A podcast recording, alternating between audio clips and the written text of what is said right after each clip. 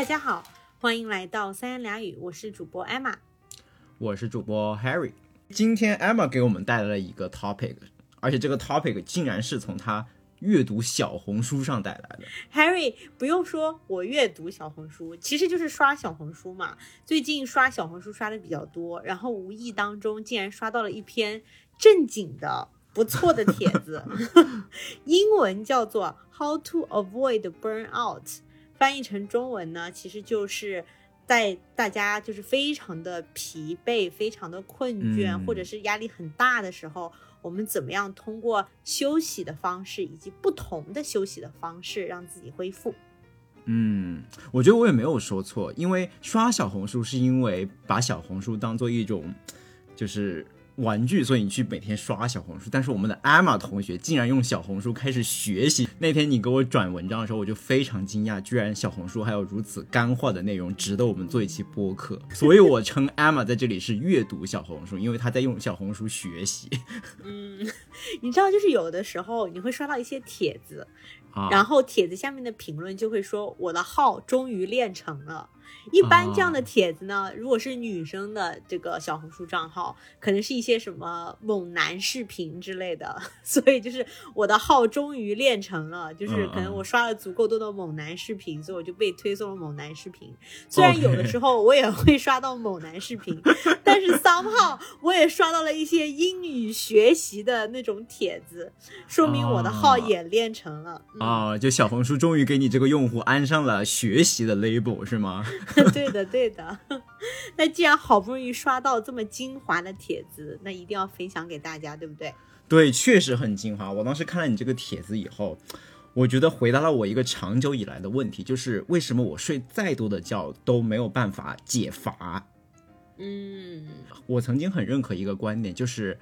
作为成年人，当你感觉你自己亚健康或者完全不知道出于什么原因，就是很累没有动力的时候，往往都是因为你需要睡一个好觉来解决这个问题。嗯但是我愈加发现这一条已经不灵了。嗯 就就尤其是可能小时候的时候，你就会经常发现说，OK，有的时候不开心，或者说闹脾气了，然后或者说考试没考好，对吧？就心情很荡，这个时候往往睡一觉起来就什么都好了，然后你又重新满血复活。但是这件事情好像随着你的年龄增长以后，就慢慢的就不 work 了。我觉得可能也是原因，就是说我们其实这个焦虑啊，然后像你说的 burn out 呀、然后这个各种亚健康的，它的原因的来源变得更加的复杂，不是简单的体力休息就能解决的。对，这个药劲已经不够猛了。嗯对对对，所以这篇文章你分享的这篇七种休息的文章，就是非常好的解决了我的困惑，而且也给我带来了很多实操性的建议，我觉得非常值得分享给更多的听友们，在这个内卷的时代。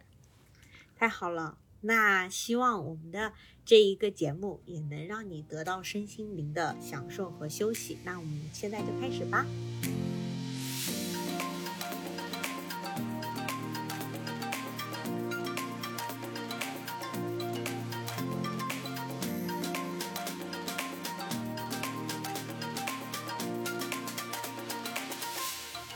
其实当时 Emma 给我推荐这篇文章的时候，我稍微去对它的这个出处做了一些 research，然后提出这个七种休息这个概念的呢，是美国的一位内科医生，他同时也是一位畅销书的作家吧。同时呢，我还在网上找到了他做的一个 TED Talk 的分享。我觉得他一个很核心的观点就是帮大家去除一些迷思，就是很多人都认为睡觉就等于休息，但其实并不是。而真正的休息其实是从你生活的各个方面去进行能量的这个补充，而他把这些各个方面就分成了七个不同的 key area，七个非常关键的不同的方面。那接下来呢，我就和艾玛来轮流给大家介绍这七种不同的休息方式，结合我们自己的一些经历和体验，进行一些探讨。同意。OK，第一种方式呢，我觉得很多人可能都跟我一样会猜，就是睡觉。但其实并不是简单的睡觉，而是它归为叫身体休息一个大类，而睡觉只是身体休息的一部分。这个我觉得也是有一点让我 blow my mind 的，因为我以为就是 OK 身体休息，那不就是睡觉吗？那除了睡觉还能干嘛呢？对吧？那他这里就把身体休息其实分成了被动和主动，而被动休息里面呢，就包括了睡觉以及你平常中午的这种打盹儿啊和小憩。嗯，而主动的身体休息呢，就比如说你去做瑜伽，拉伸你的身体啊，包括你去接受一些按摩的服务啊，就是你这些主动的行为都能帮你提高身体的循环啊、灵活性啊，这些都算是对你一种身体能量的恢复，所以它也都归为身体休息的一类。甚至有一个更加让我没有想到的是。包括你日常生活中使用一些人体工程学的椅子和桌子，它也把它归为了这一类，算是一种主动的为你的身体减轻负担的一种行为。我觉得这个也非常 make sense 啊，对吧？因为人体工程学的椅子，它其实就是给你的身体会有更好的支撑，对吧？然后减少你的一些肌肉上的，呃，紧张、紧张和压力。这就意味着，其实一种不正确的坐姿，它是一种，它其实是一种很消耗性的锻炼。对吧？对，如果你没有选好一张椅子或者桌子的话，其实你的身体能量是在慢慢流逝的。而一张好的工程学椅子是可以帮你来 preserve 来保存住你的这个身体能量的。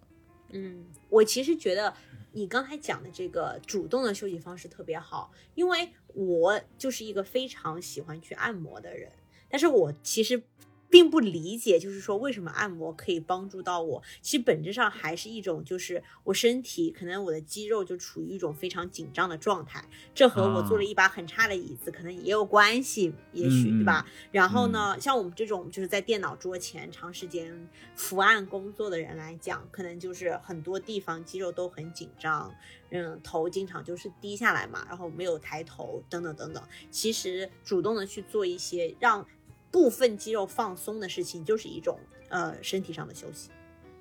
而且他这里说到瑜伽，虽然我不做瑜伽，但是我平常会在家里做一些那种比较轻量级的无氧的运动啊。我觉得它让我很爽的一点就是会 stretch 到，就是伸展到一些平常不太用的那些肌肉。我觉得可能并不是不太用，而是那些肌肉平常都没有通过一种方式去让它松弛，或者说往，就是它平常可能都是。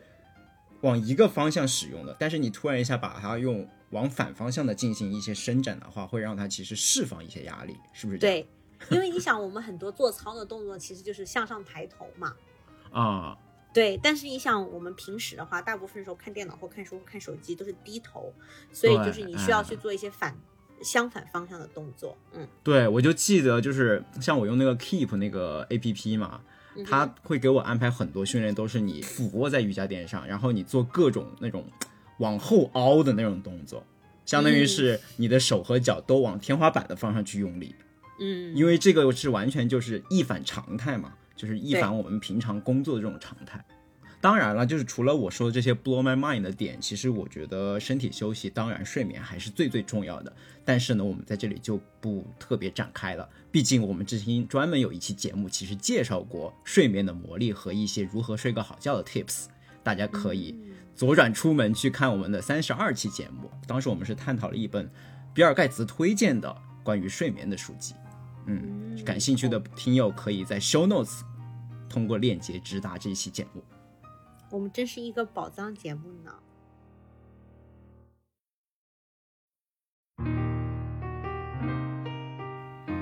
那身体休息的话，没想到这么简简单单，大家都知道的东西，我们也展开了这么多。那大家就会很好奇，说 OK，七种休息里面，居然睡觉都只是这么小的部分，那其他的休息到底是什么样的呢？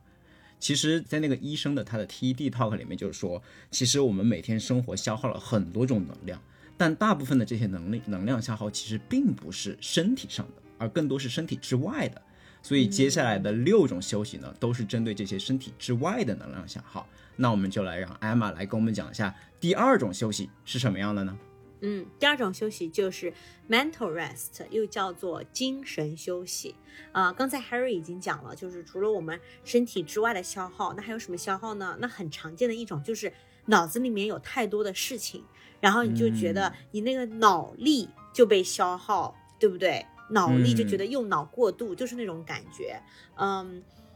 所以精神休息是不是就理解为让脑子休息？嗯，就是指至少可以通过各种各样的事情或者一些 tips，让你不需要用那么多的脑子。呃我不知道大家就是日常生活当中有什么样一种感受，就是我们常常在讲说哦什么时间管理，但是时间管理之后不都是会变成那种精力管理吗？那如果你不嗯是做体力工作，而是做这种脑力工作的话，所谓的精力管理其实就是你一天。你觉得你到底有多少的脑力，你可以去做事情，对吧？嗯那很嗯多人都说，我可能一天最多可以集中精力工作，呃，四个小时是我这种高效的。那如果哦、你 t h a t 一 s too much。其实我作为一个嗯写代码的人，我觉得我一天能非常百分之百专注的写两到三个小时代码，我就已经非常 exhausted，非常的精疲力竭了。对啊，然后所以像我这种工作，我们基本上每天要集中精力六到六个小时以上。哇哦！所以就是对我们的脑力的要求，就是已经到了一种疯狂的程度。嗯嗯，用英文上有一个词就叫做 overtax，就是你就相当于是在让你的脑子交税一样那种感觉。有的时嗯候如果项目非常紧张的话，甚至晚上做梦的时候，脑子它就不会说，因为它之前在白天的时候处于高速运转的状态，到了晚上它不可能就是突然刹车，就说我脑子不转了，所以对，没有办法急刹车，有一个很长的缓冲阶段，就还在运行。是的，就会导致我晚上有的时候睡觉还会梦见工作的内容，所以就是说我是非常需要精神休息那一类的人。都不只是梦见，我觉得很多人都会有这样的体验，就是你尝试睡觉的时候，就是在你还没有睡着的时候，你发现你脑子还在不停的转，然后在想明天的 to do list 啊，或者说反思今天发生的种种冲突啊，或者说解决的问题啊，或者麻烦啊，就是就就脑子就是停不下来，无无法控制的停不下来。是，所以这里作者就介绍了几个方法。第一个就是你刚才讲的这个 to do list，大家不要再用自己的脑子去记自己有哪些 to do，安排自己有哪些 to do，你要有一个外在的，比如说你的手机或你一个本子，把你的需要做的事情给记下来。这样子你记下来之后，你就会不用说哦，我就一定要记在脑子里面这件事，而是我可以就放在手机里，我知道我不会忘记的，对吧？这样子就是嗯减轻你的嗯那种脑力负担。对这个 tip，其实我一直在用，包括之前在那期睡眠的节目里面，其实我也提到说，我之前用过一个帮助你建立很好睡眠习惯的一个 A P P，叫做 Rise，就是嗯翻译中文翻译叫起床吧。对，就是那个 A P P 里面，它就会在你每天睡觉之前，让你写下一个 checklist，是把你明天要做的事情都记下来，这样子就相当于是把你脑子里的 to do list 都给都给叫 dump 到这个纸质的 list 上，你就不会再把它放在你自己大脑的内存里面去，老是想着这个事情。嗯，对他把就是卸下负担。对，这个算是你睡觉之前该做的一个 wind down 的一个一个，就 wind down 应该说叫什么？就是让你整个身体慢下来、放松下来的这么这么一个过程的一个很重要的步骤吧。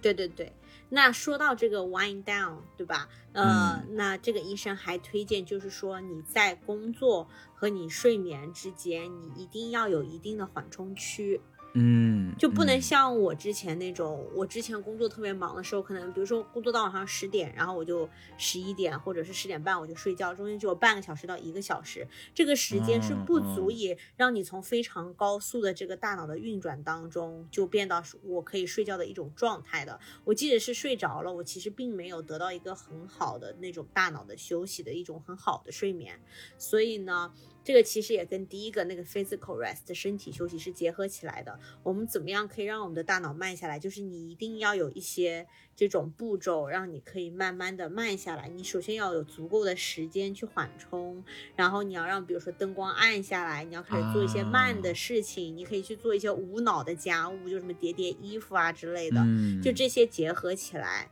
让你的这个脑子慢慢慢下来，然后你再去休息。I see，我觉得英文里这个叫 shut down routine 是吧？就是你做一些这种规律性的任务，就是表示说，OK，我一天的工作结束了，接下来是要进入休息的时段了，然后就划清工作和休息的界限。嗯，其实关于划清界限这一点，我们之前有一期节目里的嘉宾做了一个很好的示范，我不知道艾玛还记不记得？不记得。就是我们的第十一期节目，我们当时请到了一个戒毒门诊的心理咨询师来进行采访，他就会说，他下班之前一般都会有一个习惯性的动作，就是灌水和锁抽屉。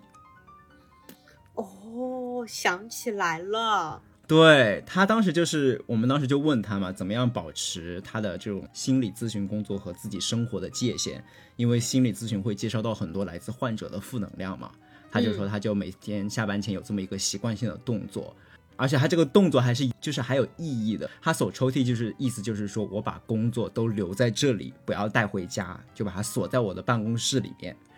灌水呢，就是说我要重新填满能量，来迎接我工作之外的生活。啊，好棒的建议哦！我们真是一个宝藏节目，宝藏嘉宾。嗯，我觉得他需要划清界限，可能是有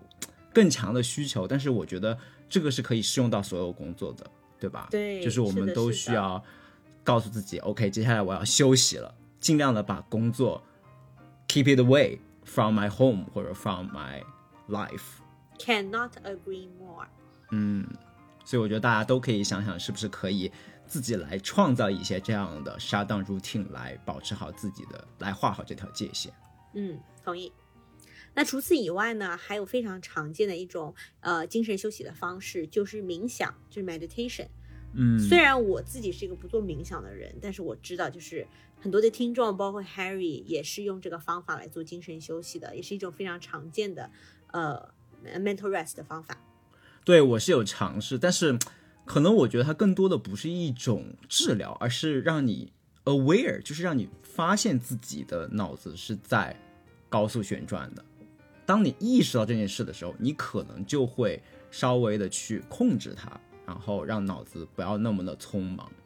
我觉得这里其实我们的听友们都可以非常简单的尝试一下，就是你闭上眼睛，然后开始什么都丢下手头的事情，闭上眼睛，做一个五分钟的深呼吸的一个训练。然后在这五分钟里面，你尝试什么都不去想，就完全关注自己的呼吸。你可以试试看，你能不能做到。其实大部分的人其实都很难做到，因为你会发现你的思绪就是会不停的去关注那些未来要做的事情啊，或者说一些烦恼啊什么之类的，你就会发现你的脑子其实是很难说我要它停下来就停下来的。就当你意识到这件事的时候，你就会更加的去注重，让你的脑子停下来做一些 mental rest 是多么的重要和多么的难得，是是一件需要 efforts，就是你需要努力做才能达到的一一种非常必要的休息。对对对。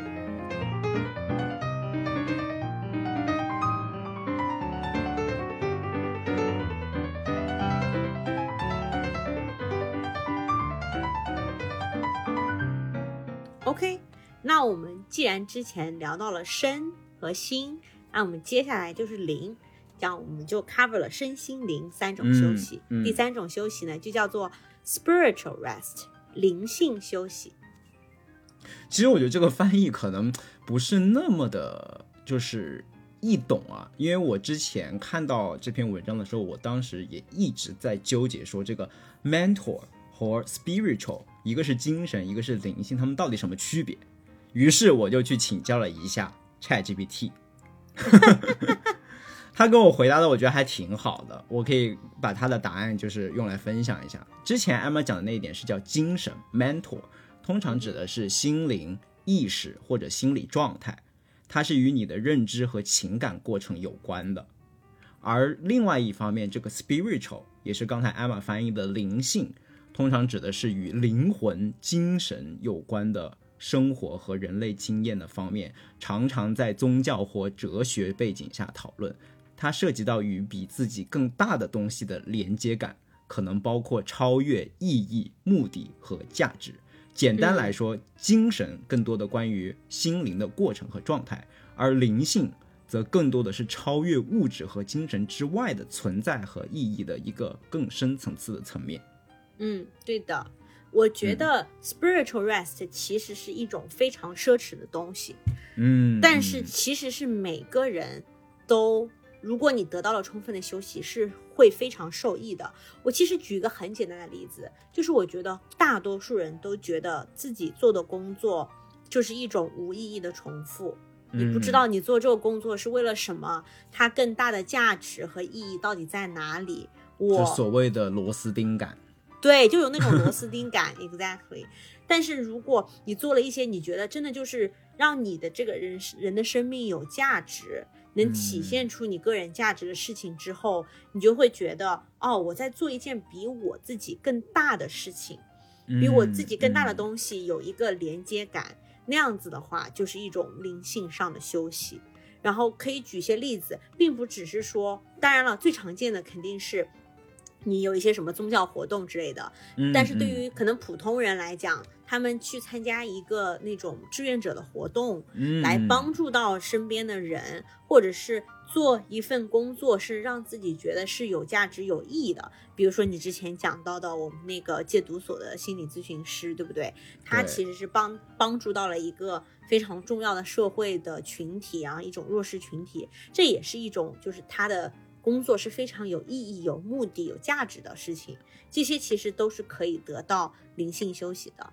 对，其实 Emma 这里其实提到了两种方式，一种是在工作之内，对吧？这个可能是最理想的。像我们那一位心理咨询师朋友，他就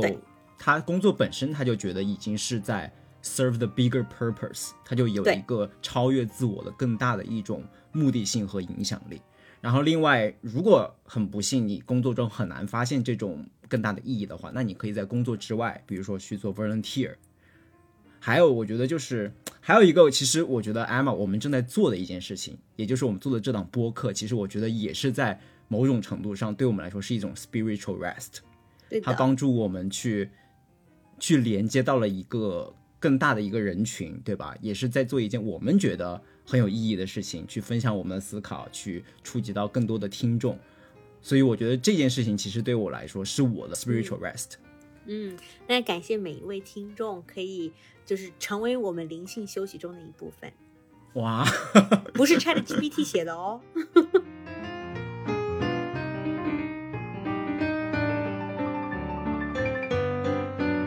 OK，那我们下一个。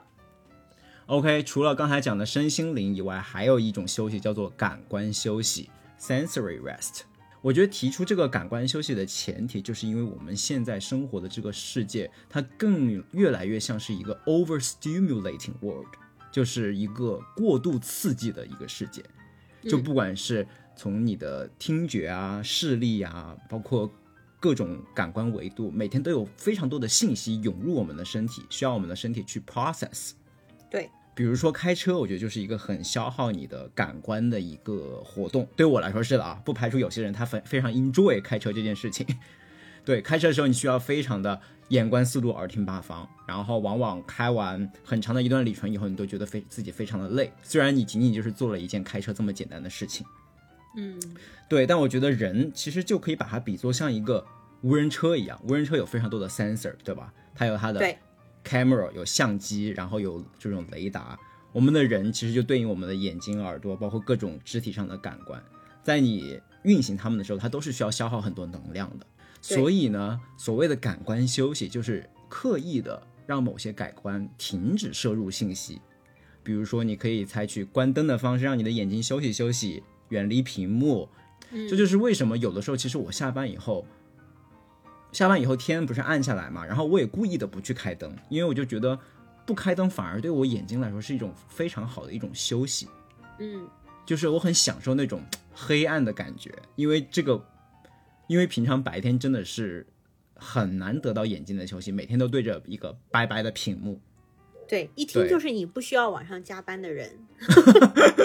像我的话，我就只能采取另外一种方式嘛，因为我们工作都比较晚，所以我都是相当于自动调节那个屏幕的亮度，然后慢慢的到了晚上，那个屏幕就会越来越黄，越来越黄，这样子就是它就慢慢的滤掉那个蓝光，也是有帮助的。嗯，对，但听上去就是怎么样也没有办法关掉屏幕，所以只能妥协一下，让屏幕稍微变暗一点。对，就是这样。嗯。就社畜很惨，嗯，对，而且像作为我这种平常程序员，每天面对面对屏幕的人，我晚上也是尽量的离开屏幕，然后我可能就不会看电视，而去选择听播客，然后不用我的眼睛，反而会用一些我的耳朵。然后有的时候觉得信息量太大的话，我以及耳朵都不想用。就有的时候我可能开车会觉得无聊，听播客嘛。但是有的时候真的是想完全就是和所有的信息源都切断，所以我开车就会什么都不听，就享受那个没有任何信息进入到身体里的时刻。这就是为什么有的时候你会不会觉得上厕所是一件非常 peaceful 的事情，就是因为你上厕所的时候真的就是我们可以不用，我们就直接进音乐吧。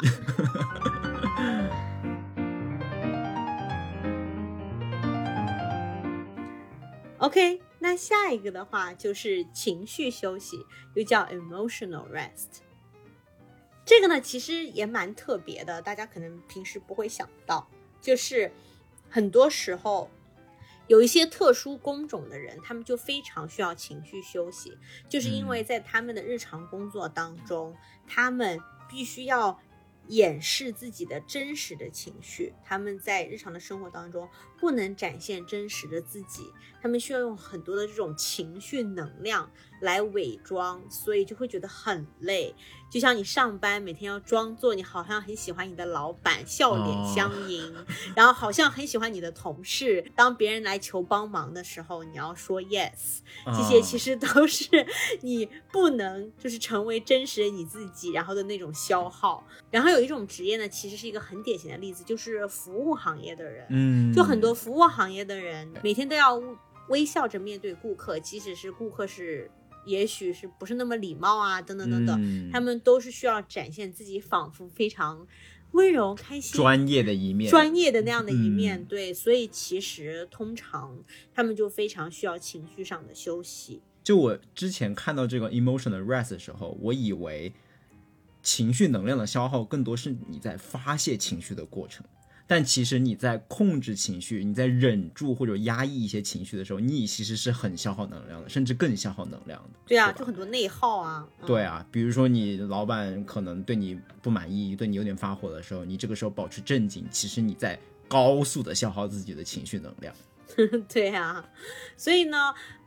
这里的建议就是说，of course，你可以去用其他的各种休息的方式去去补充你的能量，但是最重要的还是从一个长期这种可以可持续的角度来讲，就找一个环境，找一个工作是让你可以能够 be yourself，让你可以嗯展现你自己嗯。真实的一面的那样一个环境，才是长远来讲的一个永久的解决方案。嗯，比如说你可能回家，回到了家庭，回到了你 partner 身边的时候，对吧？你就可以非常 naturally 的 be yourself，可以 naturally 的 say yes or no。嗯，我不知道前段时间大家有没有看一个大热的美剧，叫做《Beef》，怒呛人生。OK，里面那个女主角就是她，其实，在工作当中有非常多的压力，但是回家就是刚想跟老公吐槽两句，老公马上就让她闭嘴，然后就说你不能那么情绪化，你现在深呼吸，然后就是调节你自己，就是来了一套那种就是看似有效，其实是让女主压抑自己的情绪的哦那么一套说辞。嗯然后女主就是其实她就因为生活中的种种压力嘛，就是是是一个超级路怒症，所以引发了一系列之后的故事。嗯，就其实她需要的是一个出口，但是她老公就把这出口堵住。对她需要一个发泄的出口，对，但是就是其实周围人没有人能够理解她为什么会这么的累，这么生气这样子。嗯，OK，所以情绪休息也就是情绪需要一个好的出口。嗯，这个是非常重要的。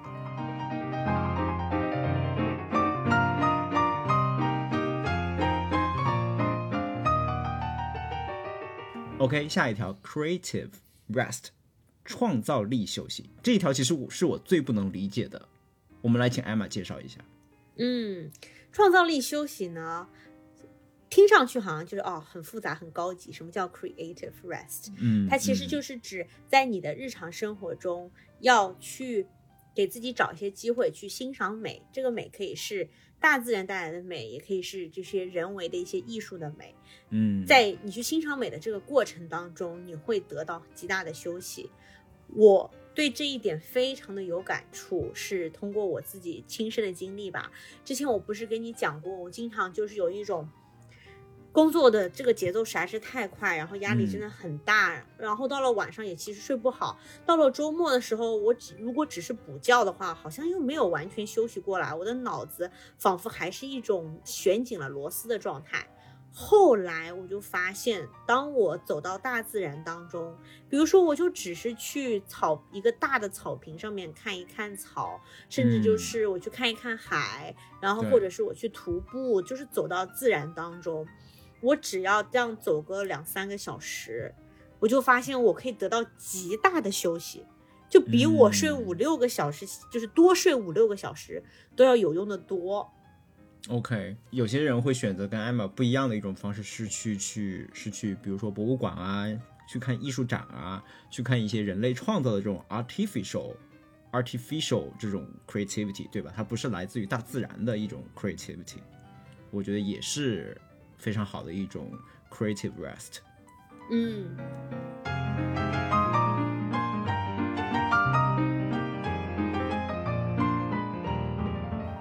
OK，那我们就来到了最后一种社交休息 （social rest）。社交休息作为第七种休息放在最后，但同时也是非常重要。社交休息其实很好理解了，就是我们要减少我们生活中那些消耗性的社交。嗯，对，因为可能大家每天社交生活很丰富，但是有些社交也许是可以给你带来正能量的，对吧？有些社交是是在消耗你的。我们要更多的和那些给我们正能量的人进行社交，而而尽量的去避免那些消耗我们的社交。而对于一些可能内向的人，不管什么样的社交对他来说都是一种消耗性的，那这样的人可能就需要给自己留出更多的时间。更多的时间去进行独处。对的，我觉得其实大家都是可以时不时的去评估一下自己的很多社交活动，真的是，尤其是那种自己认为在工作当中，好像我如果我不去社交，就会失去一些什么样子的机会，真的好好去定期的回看一下、回顾一下，发现是不是这样？因为我觉得至少在我的工作当中，我发现很多时候根本就不是这样。就是我没有去参加某一个活动，并不会让我觉得我失去了什么。我去参加了某一种活动，也不见得就会给我带来一些什么。所以我可能还不如好好在家休息，或者是去大自然当中走一走呢。嗯，OK，对我觉得这个同样也适用在工作以外了。我就记得当时二零二零年疫情刚开始，就是疫情以来嘛，其实我很多周末的社交生活就非常被迫的就断掉了。就可能平常每周末都会定时和一帮同学去打桌游啊，或者说去打球啊。但是疫情以来以后，这些东西都通通没有了。但是让我惊讶的是，通通没有了这些社交生活以后，我好像也没有说变得更不快乐，或者说缺少了什么，反倒是作为一个机会，让我找到了自己所真正需要的那种社交额度。我可能并不需要一周跟同朋友 social 一次，可能一个月 social 一次。就已经是一个很好的状态了，反而有我有了更多的时间可以和自己独处，然后做一些自己喜欢的事情。嗯，很好的观察。OK，那这就是我们今天给大家介绍的七种休息方式。正如作者在 TED Talk 里面所建议大家的，就是你可以对自己平常日常生活中的不同方面的能量消耗做一个分析，然后看一下你最大的能量消耗是哪一个方面。针对性的多给自己某一方面的一些休息，我觉得这个七种休息对我个人来讲，其实都是很受益的。嗯，当然，我觉得每个人他可能缺少的地方不一样。对我来说的话，我当时觉得这个 spiritual rest 就灵性休息和这个 creative rest 对我来讲特别有帮助。嗯，OK。那最后我们就用同样是作者的一句话来总结我们今天的节目吧。休息是一种不需要借助药物的、安全的、非常有效的，也是我们最被忽略的，对所有人都很容易获得的一种疗法。希望大家能好好的利用。撒花，那我们就进入我们的 pick 环节吧。